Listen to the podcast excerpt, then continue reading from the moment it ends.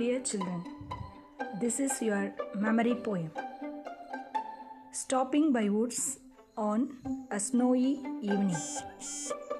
Robert Frost. Whose woods these are, I think I know. His house is in the village, though. He will not see me stopping here to watch his woods fill up with snow.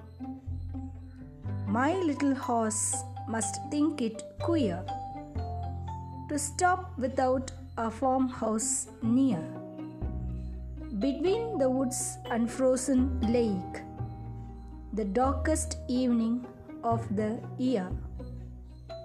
He gives his harness bells a shake to ask if there is some mistake. The only other sounds the sweep of easy wind and downy flake.